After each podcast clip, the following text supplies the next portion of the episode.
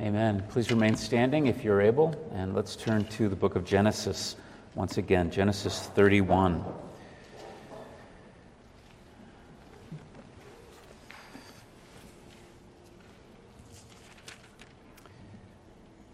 We'll be looking at uh,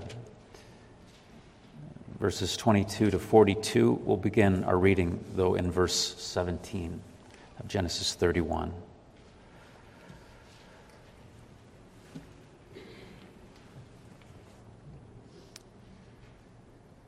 Hear God's holy word. So Jacob arose and set his sons and his wives on camels.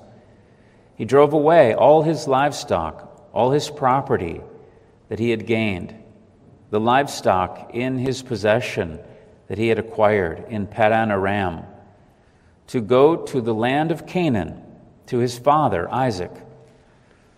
Laban had gone to shear his sheep, and Rachel stole her father's household gods.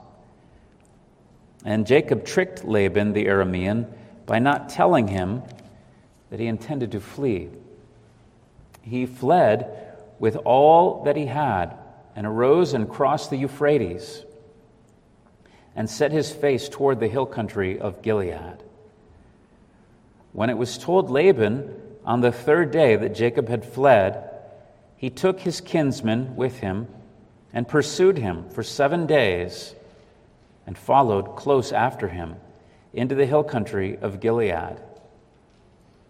But God came to Laban the Aramean in a dream by night and said to him, Be careful not to say anything to Jacob, either good or bad. And Laban overtook Jacob. Now Jacob had pitched his tent in the hill country, and Laban, with his kinsmen, pitched tents in the hill country of Gilead. And Laban said to Jacob, What have you done that you have tricked me and driven away my daughters like captives of the sword? Why did you flee secretly and trick me? And did not tell me, so that I might have sent you away with mirth and songs and tambourine and lyre? And why did you not permit me to kiss my sons and my daughters farewell? Now you have done foolish, foolishly. It is in my power to do you harm. But the God of your father spoke to me last night, saying, Be careful not to say anything to Jacob, either good or bad. And now you have gone away because you longed greatly for your father's house. But why did you steal my gods? Jacob answered and said to Laban, Because I was afraid, for I thought that you would take your daughters from me by force. Anyone with whom you find your gods shall not live. In the presence of our kinsmen, point out what I have that is yours and take it. Now Jacob did not know that Rachel had stolen them. So Laban went into Jacob's tent and into Leah's tent and into the tent of the two female servants, but he did not find them. And he went out of Leah's tent and entered Rachel's. Now Rachel had taken the household gods and put them in the camel's saddle and sat on them. Laban felt all about the tent, but he did not find them. And she said to her father, Let not my Lord be angry that I cannot rise before you, for the way of women is upon me. So he searched, but did not find the household gods. Then Jacob became angry and berated Laban. Jacob said to Laban, What is my offense? What is my sin that you have hotly pursued me? For you have felt through all my goods. What have you found of all your household goods? Set it here before my kinsmen and your kinsmen, that they may decide between us. These 20 years I have been with you. Your ewes and female goats have not miscarried, and I have not eaten the rams of your flock. What was torn by wild beasts, I did not bring to you. I bore the loss of it myself. From my hand you required it, whether stolen by day or stolen by night. There I was by day. The heat consumed me, and the cold by night, and my sleep fled from my eyes. These 20 years I have been in your house. I have served you 14 years for your two daughters and six years for your flock, and you have changed my wages 10 times.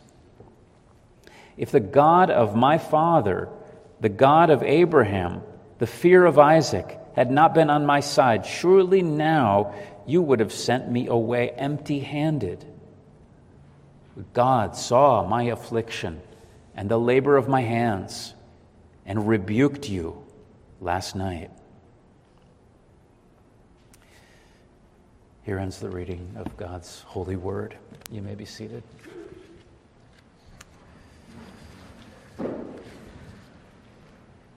We're picking up right where we left off last week here in this passage.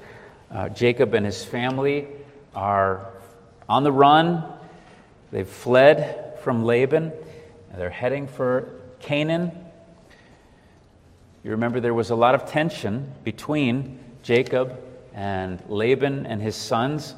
They were jealous of Jacob because he had grown so wealthy, uh, while Laban uh, had uh, grown uh, in the other direction. He had lost his wealth. The Lord had taken the uh, flocks and herds that belonged to Laban and uh, caused Jacob's um, flocks and herds to multiply. Uh, so they were very bitter about this, seeing Jacob uh, so wealthy and their own father and their own inheritance uh, so poor, so uh, reduced. Jacob wanted to leave because of this. He was getting um, a sense that they were very displeased with him. His wives agreed, they wanted to leave as well. They realized their father had badly mistreated them. Uh, and so they encouraged Jacob, let's leave. But it was really God that prompted Jacob finally to leave and make that journey. We're told here God spoke to Jacob and called him to go to uh, the land that God had promised to Abraham uh, and to his descendants. And Jacob obeyed the word of the Lord. He did so, though, uh, in a, a, sneaky fashion, uh, at least in, in relation to Laban. He didn't tell Laban what he was doing. It seems he was fearful of Laban. Uh, and so uh, perhaps Jacob's faith is not what it should be yet at this point. He's fearing man, and he uh, sneaks away under cover of darkness, as it were, uh, when Laban wasn't around to see it or to prevent it. But even so, it's obedience that we see here. He obeyed the Lord, Jacob did, and he left, as God told him to, on this journey back home to Canaan. Well, when Laban learned of this, he learned that Jacob was gone uh, with his wives and children and everything they had. Uh, it was three days later, three days after the fact, and uh, Laban was angry. And so he gathered uh, a group of men together uh, to go after Jacob. And eventually caught up to him. Uh, quite a journey it was. He caught up to him in the hill country of Gilead. And he was not coming in peace uh, by all appearances. Uh, it looks like there very well could have been and possibly would have been violence if God had not intervened to put a stop to it. God spoke to Laban uh, in a dream, we're told, and he said to him, Be careful not to say anything to Jacob, either good or bad. God was warning Laban not to harm Jacob. And he says, Don't even say anything to Jacob, good or bad. In other words, God's saying, Don't hurt him. Don't try to threaten him. Don't try to deter him or to get him to go back with you. One interesting thing here is that God protected Jacob in this way, uh, just as he had done for his father and grandfather. God spoke to give this warning to Laban in a dream, and God did the same thing earlier for Abraham and Isaac.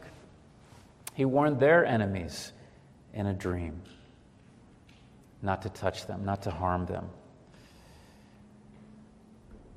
Why did God do that? For all these patriarchs, doing it the same way.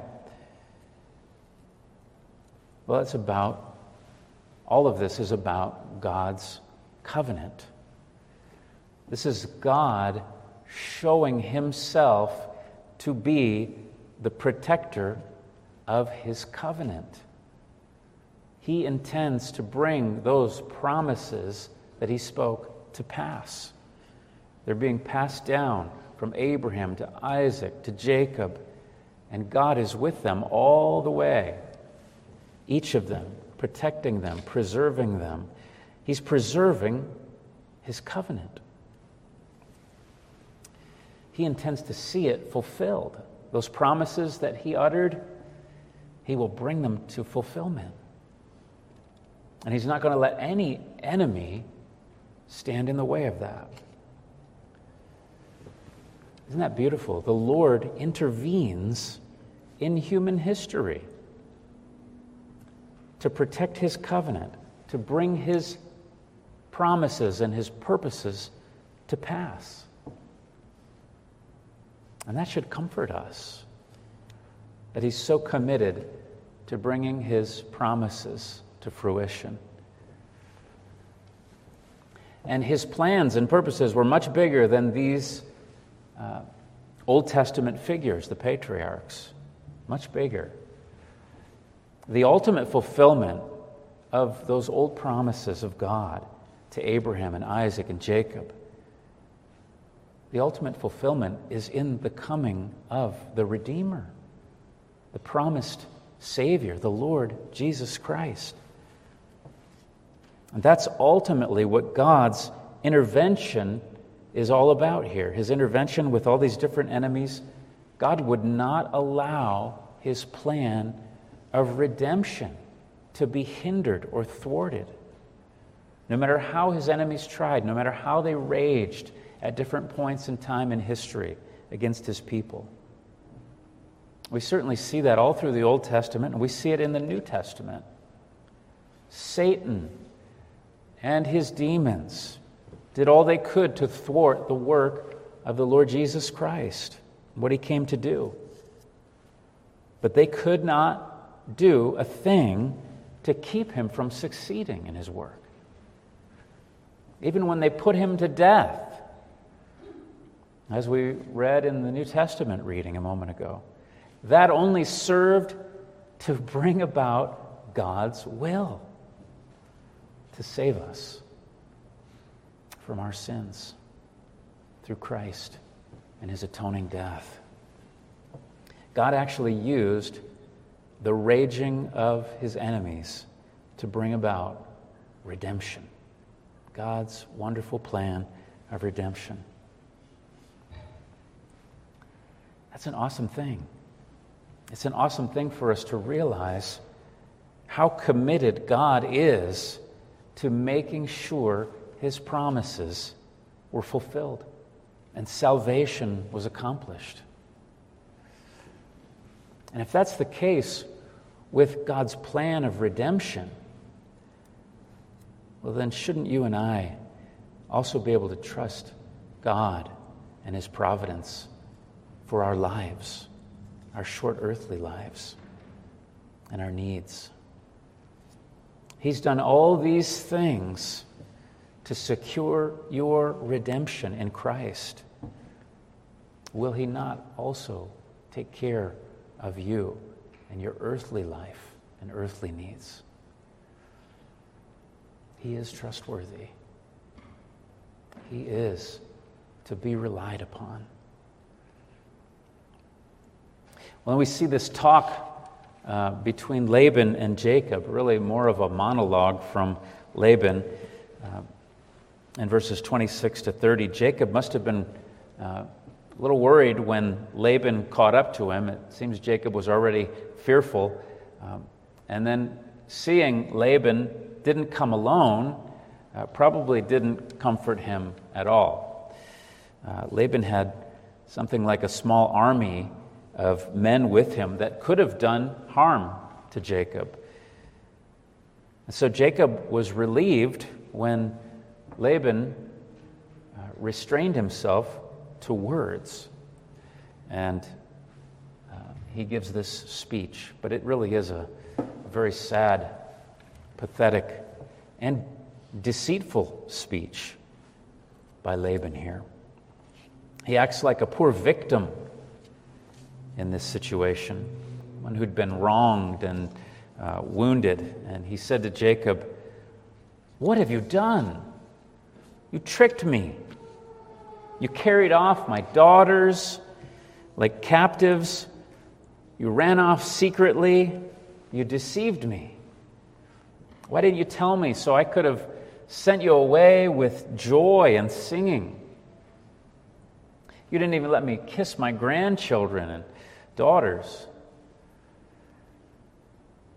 Suddenly, he acts like the doting father and grandfather, and he never was like that to uh, any, any, uh, any, We never get the sense uh, of that here in the text. But he's putting on an act here. He's trying to uh, tug at Jacob's heartstrings. He says, I would have thrown a big party for you. He's putting on a nice guy act. But then his true colors come out in verses 28 and 29. He drops his mask, and we see the hostility in his words. He's intimidating Jacob. He says, You have done a foolish thing. I have the power to harm you. Those were his true feelings. He says basically, I could kill you if I wanted, Jacob. And it looks like, judging by all these men he has with him, looks like that maybe was his plan. Kill Jacob and take his daughters back and grandchildren and possessions. But then he says, Last night the God of your fathers said to me, be careful not to say anything to Jacob, either good or bad. That must have brightened Jacob's eyes to hear that, how God had intervened for him. God, in reality, was the only one keeping Laban from doing harm to Jacob. That says something about Laban. He's not a good guy. He's not a good man. It's no wonder Jacob wanted to get away from him. It's no wonder his own daughters agreed and couldn't wait to get away from this man. But back to his speech here. Notice what he says in verse 30. He says, But why did you steal my gods?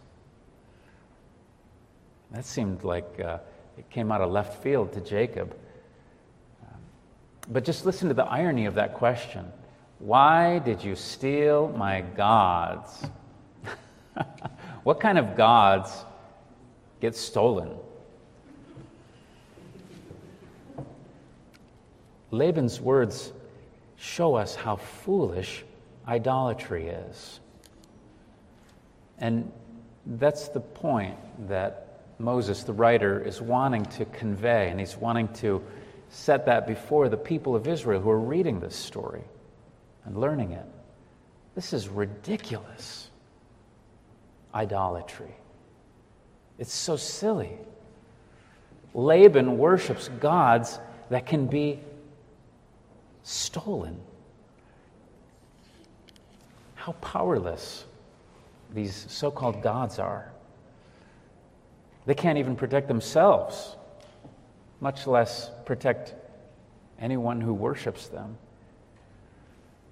And the point is, these things are nothing, they're worthless.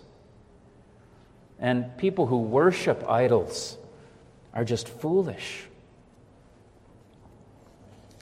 Thankfully, the Lord is not like this. We see it here as he acts to protect Jacob and his covenant. The Lord is the true God. The Lord is almighty. The Lord is our maker and our protector. He says in Isaiah 43 Turn to me and be saved, all you ends of the earth, for I am God, and there is no other. The Lord alone is God. And He alone is the one who protects us and the one who's able to save us and give us eternal life. But Jacob was confused by this question about the stolen gods. He's clueless. He didn't know what Laban was talking about. In verses 31 and 32, he explains his reasons for leaving, and he also professes his innocence in the face of this accusation about the stolen gods. In fact, he goes so far as to offer to execute anyone found in possession of those gods. That's how confident he was that none of his people took them. And he wasn't lying, but he was in the dark because he had no idea his wife, Rachel, had taken them.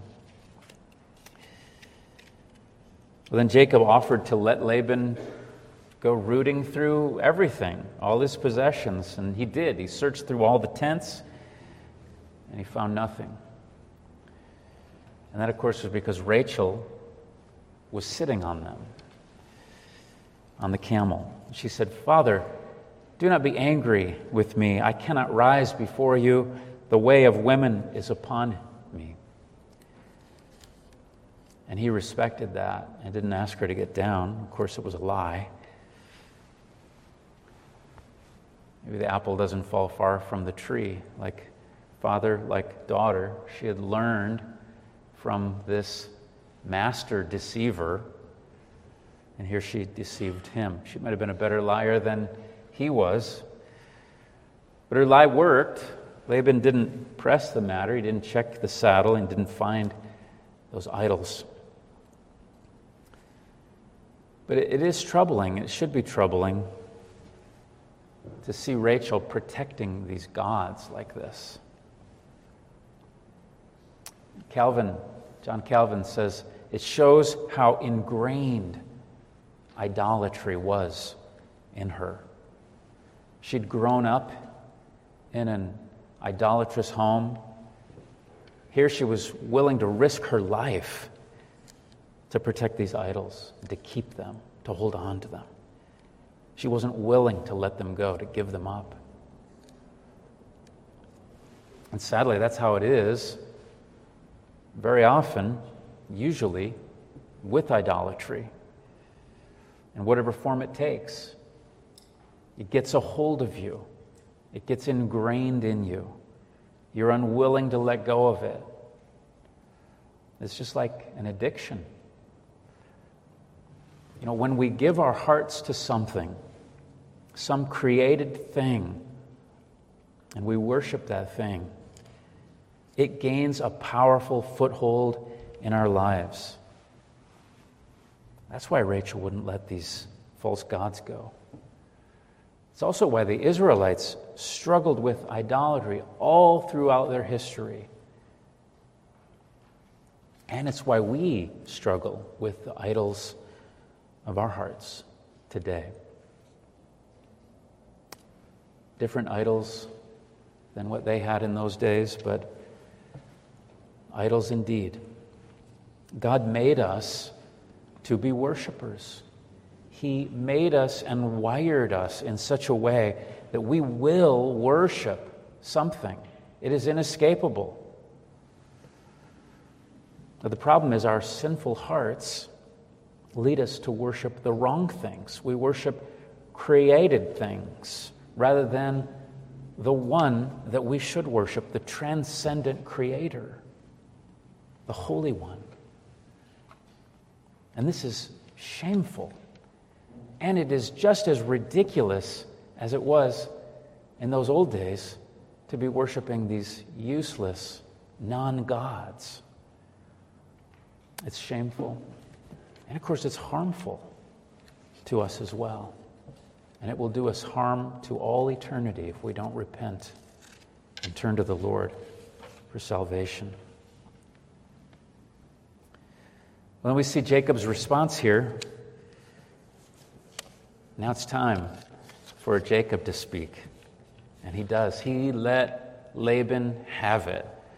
Once he searched through all the tents and hadn't found these gods, I think Jacob was just emboldened to just let her rip. And he ripped into uh, Laban with 20 years of pent up frustration. It all came out. He gave him a really good talking to for all those years of uh, uh, nastiness and distrust and deception. Jacob reminded Laban of his own integrity and his honesty and his hard work and how he t- took care, such good care of Laban's flocks.